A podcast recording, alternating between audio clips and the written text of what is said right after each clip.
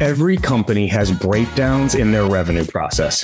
Sure thing deals slip into next quarter, competitors creep in and swipe deals away at the last minute, and deals getting single threaded that don't get to power. These are just a few examples of revenue leak, but there are a ton more, and they're preventing your team from reaching their sales targets.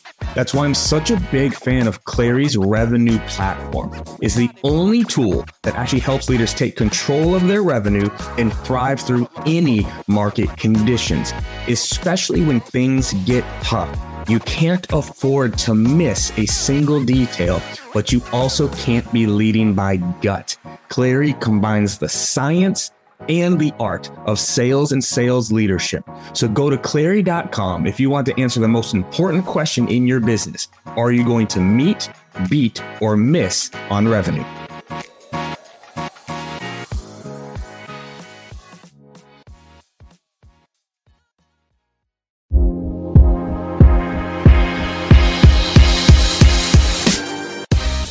Welcome to the Live Better, Sell Better podcast with your host, Kevin Dorsey of Inside Sales Excellence, the number one Patreon group and YouTube channel for tech sellers and tech sales leaders, where we dive in deep for tactical advice on how to book more meetings, close more deals faster, and lead sales teams to success. But we don't stop there. We also focus on the person in salesperson. We talk about mindset, goals, time management, and so much more. So thank you for listening. And if you're interested, head on over to patreon.com slash inside sales excellence. Now with that, grab a notepad, get ready, and let's dive into the good stuff. What up, everybody? Welcome to another episode of the Live Better, Sell Better podcast. This is your host, Kevin Dorsey, aka KD. And I could not be more excited about the topic we have today because it's around something that we don't talk about nearly enough. And I think a lot of people assume they're the only ones that feel it. And the topic is imposter syndrome. This, this feeling in our gut, our stomach, our chest when we want to do something, but we feel like we shouldn't, or we feel like our opinion won't be heard, or we feel like we can't ask for that raise or ask for the promotion. And we tend to be our own worst enemies and we hold ourself back as opposed to moving ourselves forward. And I'm so excited to have Ali Razakos with us today because Ali and I actually go back quite a few years, right? She was working with the big boys, right? She's at Salesforce, high performer manager. Then she goes into the startup world, leading teams there with the small shops and building teams. And then finally, something happened and she went out on her own. She leaned into her own fears, her own insecurities, and went out and is creating her dream life. In fact, right now, she is where I want to be, which is in Costa Rica, doing what she loves, helping other people. So, we are going to dive into imposter syndrome, taking the leap, going out on your own, and so much more. Ali, welcome to the show. Thanks, man. What a great intro. I'm like so pumped about talking about it because you made it sound so exciting.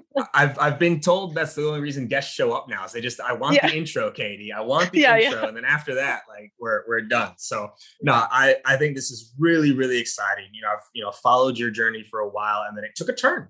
All of a sudden it took a, a turn, right? In terms of your career pathing and everything. So let's go back just a little bit, right? Because you were, you were working for, you know, Salesforce and then you mm-hmm. went into the startup world and now you went on your own how mm-hmm. long did you know you wanted to go solo like how long was that kind of in the back of your head so the the not so secret i talk about it a little bit but um the real story is that it's been in the back of my mind for like at least seven years okay. so when i was at salesforce in my second second year of being at salesforce so i was an ae at the time and I was kind of feeling lost. I was kind of like, you know, that the second you you're not you like have a bad month in sales, you're like, is sales for me? Right? Yes. You have the freak out moment. so that happened to me for a couple months. And through total just like synchronicity and serendipity, I end up finding a coach, which was this is like in 2013. Didn't even know what a coach was, had no idea. Um, but I was just like, listen, if this person can help me, I'm down. And so that's how I originally found coaching. And from being coached, I fell in love with coaching. And the second I fell in love with coaching, I was like, this is what I want to do with my life. Right. Mm-hmm. But I'm still at, you know, big boy Salesforce, right? Like I'm still in the machine. And I still recognize that I still had a lot to learn, right? So as much as I knew I had that this dream that I wanted to someday go out on my own and build this incredible life, I still knew that I had, you know, a journey at Salesforce. But so I stayed at Salesforce for six more years, and then, as you said, I left to do uh, the startup thing for about a year or 16 months or whatever it was um, and then made the leap. So this has been in the making, like in my subconscious for a very mm. long time. So a seven year overnight success. And I put success yes, exactly. because we'll talk about kind of the defining moment there. But actually, I think this this leads in very well. We'll get into imposter syndrome right out the gate here. Because you said something that I think holds a lot of people back initially when they want to make a leap in anything, right? Whether that's a job or a career change relationships, whatever else, is they sometimes can over rely on learning, right? We tell ourselves, mm-hmm. you know, I need to learn a little bit more. Mm-hmm. need to learn a little bit more before I do this thing, right? Yeah. So, how did you make that leap from feeling like you had to learn more to, you know what, I'm ready to mm-hmm. do this. I'm ready to make this leap. So, a couple things happened. So, the pandemic, obviously, right, which you know gave us all like way more time in our lives because one of the big reasons you know while i was um while i was at salesforce i um there was periods of time where i had some private clients but most of the time i did it because obviously you're you know you don't have enough time in your day to like be a full-time leader and take on private clients like it's just going to be too much right so mm-hmm.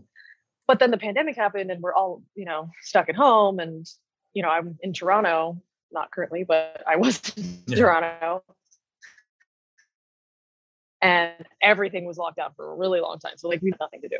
And so I started the coaching thing kind of came back up for me, right? I was kind of like, all right, you know, I haven't thought about this dream in a while. Like, I guess I have time. Like, why don't I start? I just actually had the thought. I didn't say it out loud. I, I said, why don't I start trying to get private clients again? Right. And so that happened in my mind, not even out loud. Um, I kind of set an intention. And then at the same time, I looked at, so I was head of enablement and which is very project based role, right? So you kind of look at your projects for the year and we were in you know yearly planning at the time because this was like february right and i was looking at these projects and i was like to your point right? Like am i going to learn right? And of course i would have learned right? These the projects would have been you know um, a learning opportunity. But i said to myself but what's the learning opportunity if i did this coaching thing? Right? Mm-hmm. and that was just like a hundred x right? And you know i said to myself am i going to be happier you know on December 31st if I complete these projects at this company or if I make this leap and start this dream. Even if it doesn't work out or whatever happens, like which one am I going to be way more happy and not regret?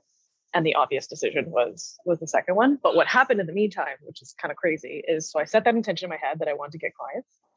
I'm not even shitting you. Sorry, I think we can swear. Oh, yeah. um, a week later, I get a text message from a random number not on my phone, right? Just random number. And it's like, hey, my name is blank. Um, I work with so and so. You actually probably know him because he's in the sales world. And he told me that you're a coach and I've been looking for a coach and I'm just wondering if you're still coaching. So the person that referred her to me is what a past like leader that I worked for. We've kept in touch, but we're not even super close. So it's kind of random that he even suggested me, right? And mm-hmm. like never did I ask him to refer people to like it was literally so freaking eerie. Like I was like, I woke up and I'm like, oh my God, I manifested this. Like literally, I manifested this. Yes. And and so I, yeah, I signed her on as a client and no word of a lie, a month later, one of my past clients reached out to me and was like, Hey, are you still coaching? And I'm like, all right, that's two clients without even trying, without even telling people I'm doing this. No, like clearly the world is telling me something but clearly the world needs this right now. Like I mm-hmm. very much saw through the pandemic that everyone was suffering. And I wanted to be a part of ending that suffering. So how did you get over that what if, right? You said it very briefly there. I was like, you know, will I be happier if, you know, I do these projects or will I be happier if I go and do this? And even if it doesn't work out, because I think that's also where a lot of people get stuck is they go, well, what if it fails or what if i don't make money or what if people judge me all the what ifs happen how mm-hmm. did you get over that what if and maybe another way to even ask this is how did you i guess get comfortable with the idea of failing right? It's like all right what if i do this and it doesn't work and you still did it? How how did you work through that fear that i think a lot of people have? Yeah. So this is where i actually have like i guess a potentially different take on imposter syndrome in itself right? Because how you described it is is very true right? Um, but when i looked at my life if i stayed in that role of, of head of enablement I was feeling major imposter syndrome, by the way, when I was the head of enablement, because I had never had that kind of title before. I'd never really done these types of projects, and I was utilizing my skills and my resourcefulness to like literally figure it out as I go, right? And I mean, by the way, that's what everyone fucking does, but but it makes you feel like you don't know what you're doing, right? Um, so that creates imposter syndrome, right? And so I was feeling huge amounts of imposter syndrome at at my job, and then but when I when I'm coaching like because I have private clients, like I never feel like an imposter. Like I never mm. feel that feeling. Like when I'm coaching, I feel in complete alignment with myself, right? And that was the other reason why I wanted to take on a couple clients before I made the leap. Obviously, it's like a kind of a smart decision, but it was also like to check in with myself to say, okay, after these coaching calls, like what do I feel? Right? Like, am I exhausted? Am I drained? Am I energized? Like, and I would get off these calls and I would like run into the other room, you know, to my boyfriend and be like, oh my God, like what a good call, like la la la. And he was just like, whoa, like this is such a different you than I've been seeing every single day. Right. And it was just like so obvious that like I was being an imposter to stay in that job. Mm. Right. So imposter syndrome sometimes is actually alerting you to the fact that you are actually an imposter because this job is not what you're meant to be doing. Like you have a larger purpose or a different purpose in this world to fulfill. And this is not it, right? So for Ooh. me, I took it as a sign and not like, oh, I'm just not good enough. Like it wasn't that I'm not good enough. It's that it's this is not this is not my tribe. This is not my mission, hmm. you know? Whoa. So now we're getting we're getting deep now. So I knew this was gonna be good. I knew this was gonna be good. So okay, so then how can you tell the difference? Because I think sometimes people take exactly what you do and what you felt and say like well that's why i'm not ready right? Because mm-hmm. i feel these things that's why i'm not ready. You know i am scared of that job so i shouldn't do it. So how you know like how do you walk that line between imposter syndrome which is holding you back from something that you are ready for and the flip side of like reading the signs that maybe it's not right for you so I think we talk mm-hmm. ourselves out of things all the time, right? It was like, oh, you know, yeah, I didn't do well in that interview, but that's that's because you know it wasn't gonna be right for me anyway, right? So how right. do you, I guess, how do you weigh that out? Is there a way to weigh that out of like, okay, is this imposter syndrome speaking, or is this me yeah. just holding myself? So, and I think what that comes down to is really, you know, the crux of the work that I do with people, which is that you have to be super, super clear on your core values right? Like, what is it that you actually care about in this world? What is it that you actually need in order to thrive, right? And so that's what, like, for me, it was like clearly coaching aligns 100% to my core values. Now, a lot of people, like, I think when um, whenever I say values, people can probably like list off 25 values that they have, but that's like really irrelevant because it's just like too confusing and too chaotic. I force people to narrow down those 25 into two, but I'll give people like a head start on on that because what I've actually realized is that there are two universal core values that we all have, right? And I think everyone can use these in order to get over like figure out that distinction that you just made, right? Like is this A or is this B? So the two core values that we all have are growth and community and the way that we express those in the world show up differently. That's our own like kind of unique expression of growth and community. You know some people are creative and so like that's the way that they experience both growth and community right? They have a creative community and the way because they're creative they, they're able to grow so on and so forth right? So it's all expressed uniquely but they oh it always comes back to growth to growth and community which makes total sense because it is like in our dna if you think back to you know hunter gatherer when we were in tribes you get exiled from the tribe you die right that tribe doesn't evolve, you die, right? So growth and community, right? Needing to belong and needing to evolve, right? And so when we don't have growth in our life, we feel alone. And when we don't have commu- sorry, when we don't have growth, we feel stuck. Right. And when we don't have community, we feel alone. Which I mean, literally the two most monumental sufferings in the entire world, right? And so when so when you're at that chasm, that decision point, use those two values, those core needs in the world, growth and community, to make the decision, right? Is going out on my own going to grow me? Am I going to find a community of people and surround myself with inspiring, badass people that are going to help me grow? Or staying here, is there opportunity to grow? Is there a community that's going to, you know, you know, help cultivate and support me, so on and so forth? It will become very clear which path is better suited for you based on what tribe you want to be a part of and how that tribe is going to help you grow. Because we're, let's face it, we're all a part of communities, but sometimes we're a part of communities that don't help us, right? Like I was saying to some of my clients today, I'm like, there's like, there's a, the best feeling in the world and the worst feeling in the world. The best feeling in the world is when you're with people and you're like, oh, I wish there was more time. I, I just want to keep talking to you, right? Like when you and I chat, right? That's how I feel. Mm-hmm. Like I, you know, it's about to be like the end of this conversation, and I'm not going to want it to end, right? And that's the best feeling in the world because you know you found your per- like your person and your people. But the mm-hmm. worst feeling in the world is when you're like, when is this conversation over? I gotta get out of here, right? And like those just aren't your people. That's not your tribe, right? And so mm-hmm.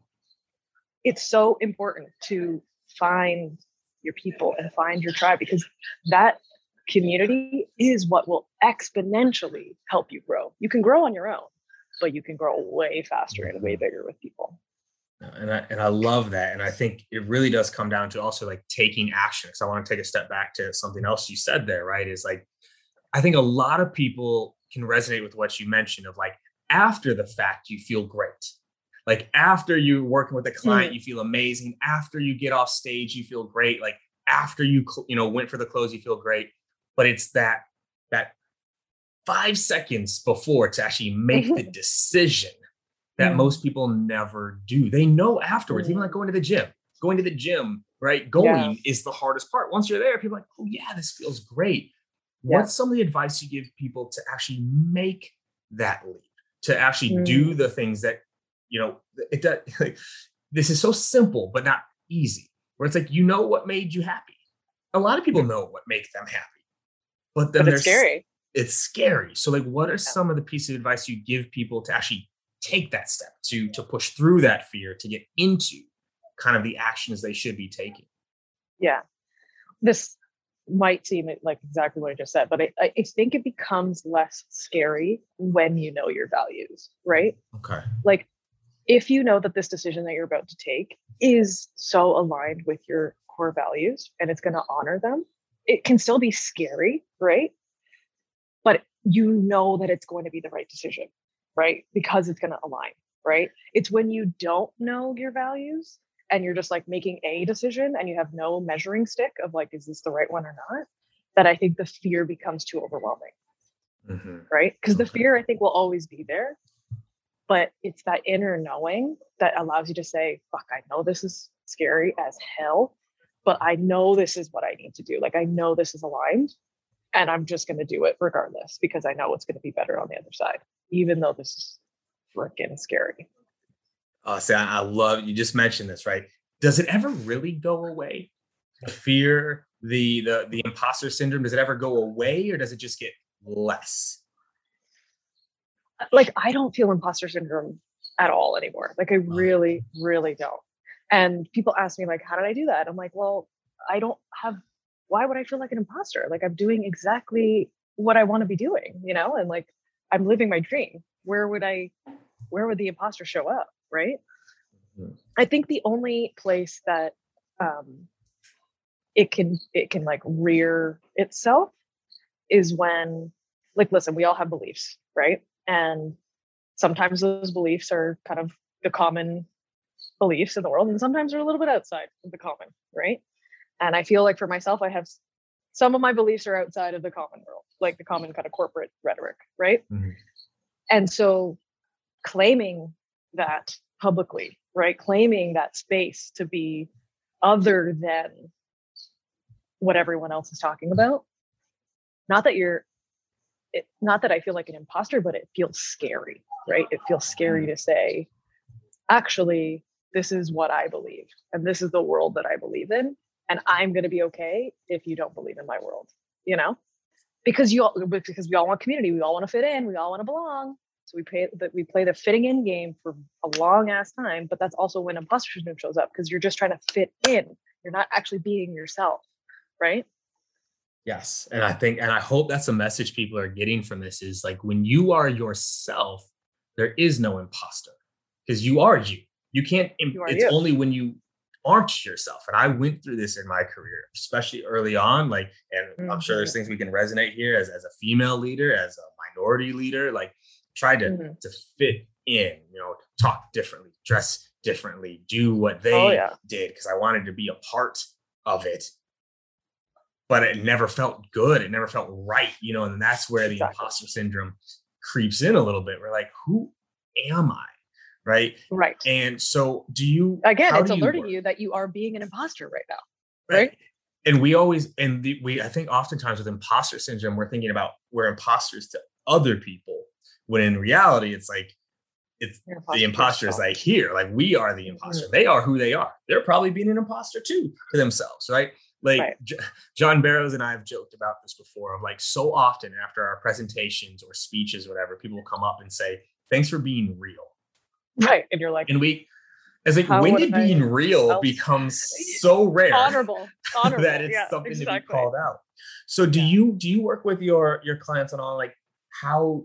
I guess this is gonna sound weird, and if this is a dumb question, you know, we'll move on. But like, how to know who they are because for a lot of us we have been pretending for so long 100%. that we don't know who we are we don't know what our values are because we've always been trying to take other people's on so like yeah. how do you work with people to maybe discover that a little bit mm-hmm. yeah that's honestly the the basis of my coaching right so like the um I have kind of like core curriculum, if you will, mm-hmm. but it's not about me teaching my clients anything. It's about actually teaching them about who they are. Right. So the first three sessions that we go through, there are like um, uh, assigned exercises that are all about going inwards and all about, you know, values, strengths, that negative self talk stuff.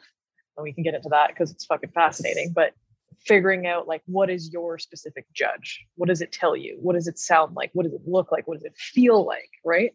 And that judgy voice shows up it comes from your childhood right? So then we kind of we go back a little bit to be like you know what did you tell yourself as a kid in order to feel like you were lovable right we all make up a story when we were like f- around five years old to say okay so my parents aren't meeting all of my needs because I don't know how to communicate them, right?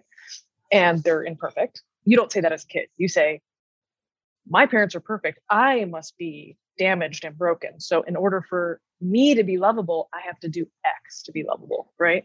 So, for example, I'll give you my example so it makes more sense. So, I'm a, I'm what they call a hyperachiever, right? Mm-hmm. So, I made up a story when I was young to say that my parents, namely my father, because we all have daddy issues, no matter what our gender is. Um, oh, that oh, yes. I will I will be lovable to him. I will get his approval and his love if I am successful, if I keep doing, if I keep producing, if I achieve things, right? So it was like I had to be the best at soccer, I had to be the best at dance, I had to be the best at school, I had to get a corporate job. Like I I look at my life and I'm like, holy shit, I've just been literally making decisions as an adult based on some fucking talk track I developed as a child, right? And we all are. We all are. Mm-hmm. And that is like an absolute light bulb moment for my clients to be like, Jesus, like my whole life has been shaped by this lie. It's a lie.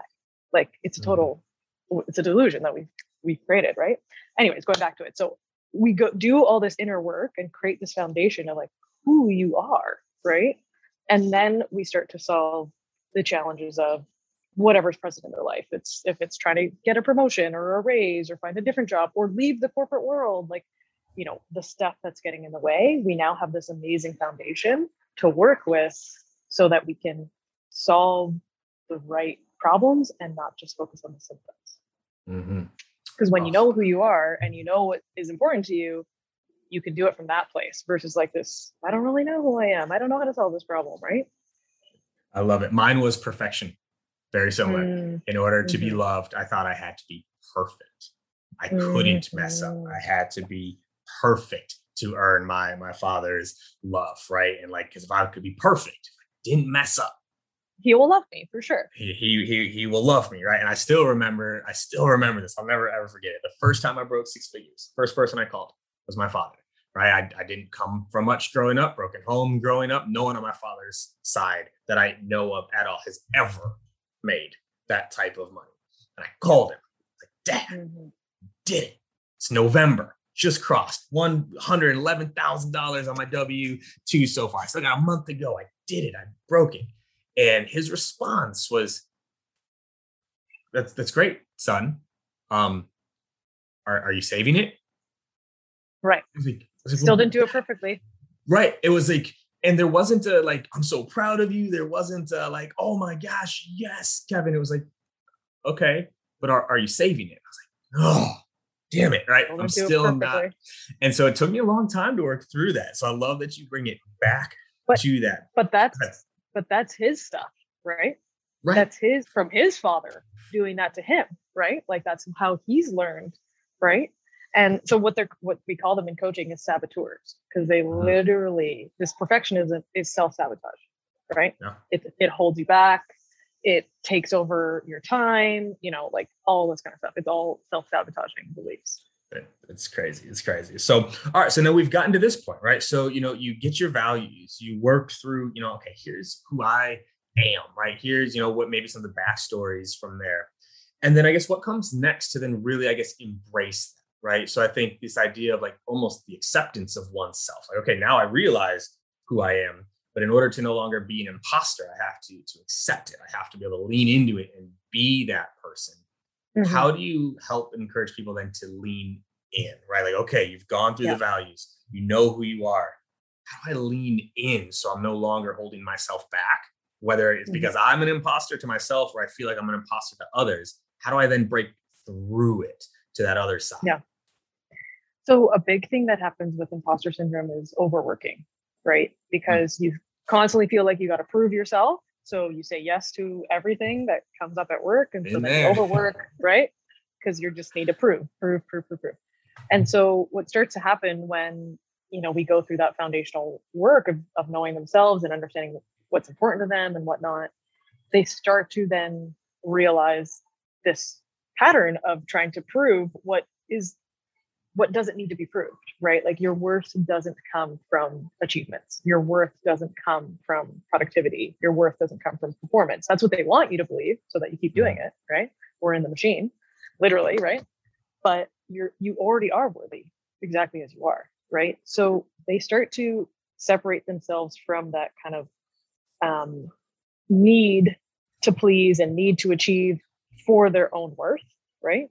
And they start to then create an identity of who they are as just them not as them you know the leader at x company right? And so what they start to do because what usually happens when you overwork is you deprioritize everything else in your life right?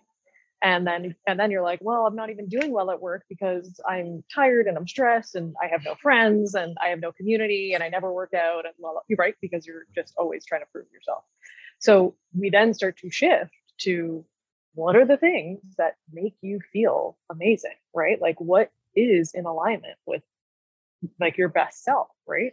And so like some of the like things that they don't even think is going to happen from coaching, but you know, they start to create a workout routine or they start joining other groups or communities or you know, they just start creating a new identity for themselves that has nothing to do with their performance at work because they realize that only focusing on performance at work doesn't actually make them feel good, right? That's the lie that the saboteurs, right? The self-sabotaging lie that is that you will feel good if you keep performing. Like you'll feel good at the next paycheck, you'll feel good at the next deal. And it's like, yeah, then the next deal comes and then there's another deal and another. It's just the hamster wheel, right? Mm-hmm. So they start to kind of de-identify themselves with that and start to identify themselves with their values and start to prioritize things in their life differently so that their life looks more aligned to their values and not just aligned to achievement as their only value, because that's the only value that they see, right? Is like if I achieve, then I'm valuable.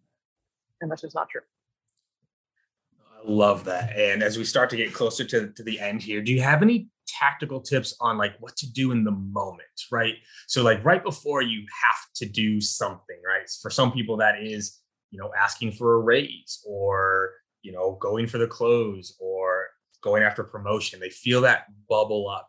Do you have any exercises to kind of like I guess bring this all together in the moment, right? Because it's one of those things mm-hmm. like people could hear us talking and they're like, oh yeah, you're right, you got it. Then you're about to walk into your VP's office or you're about to click post on I'm going solo, right? I still tell mm. a story of mm. like when I when I started my Patreon, right? This $10 per month, I've closed multiple seven figure deals right, in my life. Right, right. But I was launching a Patreon $10 a month and I knew there were tens of thousands of dollars worth of value in there. I was sick to my stomach. I couldn't sleep. I texted all of like my like good like calling you know sales leadership friends and influencer friends. I was like, "Yo, canvassing is, for some support." Yeah. Well, funny enough, I, I, didn't even go for support. I told I texted. This is like eleven o'clock at night. I go to bed at like nine. Right, like I don't want to stay up till eleven. I'm yeah. old, right? But I text, te- you know, these this is Scott Leese, Richard Harris, yeah. Morgan Ingram, yeah. John Barrows, Rob Jeppsen. Like I'm texting all my people. And I was like, the look, y'all, ones, this is going live tomorrow. And I literally don't want you to do anything right now. I'm just telling you so I don't back out. Mm. But I was like, hmm. I was deathly afraid in that moment to click go on that. And mm-hmm. so, like, what advice do you have for people kind of in that moment, right? Like, I've done a lot of this work. I know this stuff. I've gone through, but there is still mm-hmm. in that moment this fear that bubbles up. How do yeah. you work with people to bring that back down to actually, again, take that action? Yeah. Well, I love what you did because what you harnessed is the power of community in that moment, right? Because you brought, you know, all of your people and you said, I don't even need you to do anything. I just need you to hold this space for me, right? right. I just need you to know that I'm doing this. And you don't like just me knowing you know is like good enough, you know? And that is the power of like taking up space for the community and being seen by them, right? So I love that you created that for yourself, which is definitely a tip, right? For everyone mm-hmm. is like, find, you know, find your people and tell them and, and let them hold you accountable as well.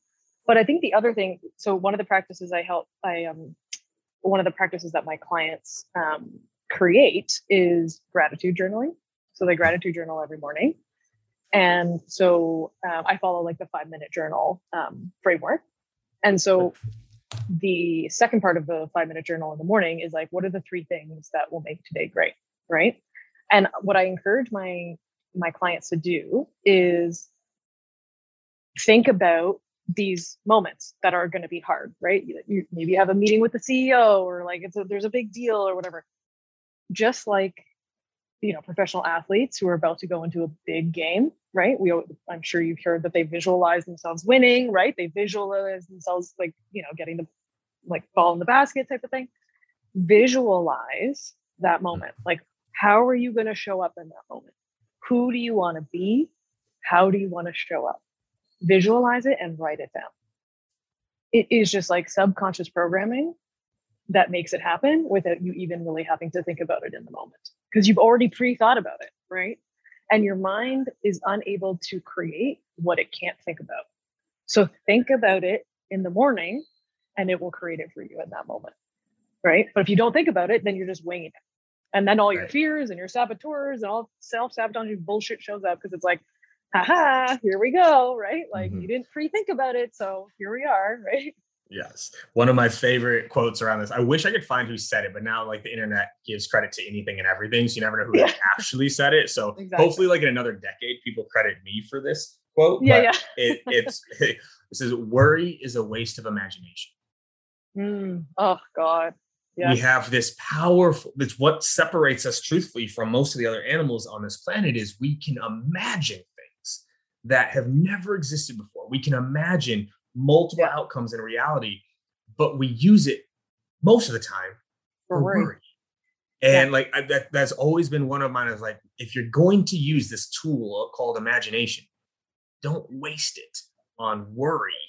Like yeah. we're no we're no longer in the hunter gatherer days where that's all we had to do was worry. Like, am I going to eat? Thing.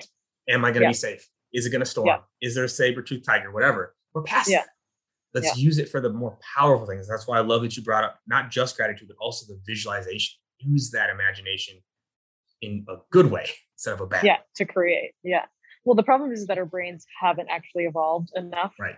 from that that survival, right? Because so all of that judge the perfectionism stuff, that's your survival brain, right? Taking over. So our brains, unfortunately, to that. We have a prefrontal cortex as humans. We're the only species that does that allows us to rationally think.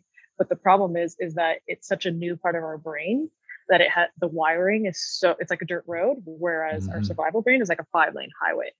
So our brain is like, well, I'm going to take the five lane highway, right? So I'm right. going to just make you worry because that's way easier than being imaginative, right? Like fuck, fuck imagination, that's too hard, right? Right.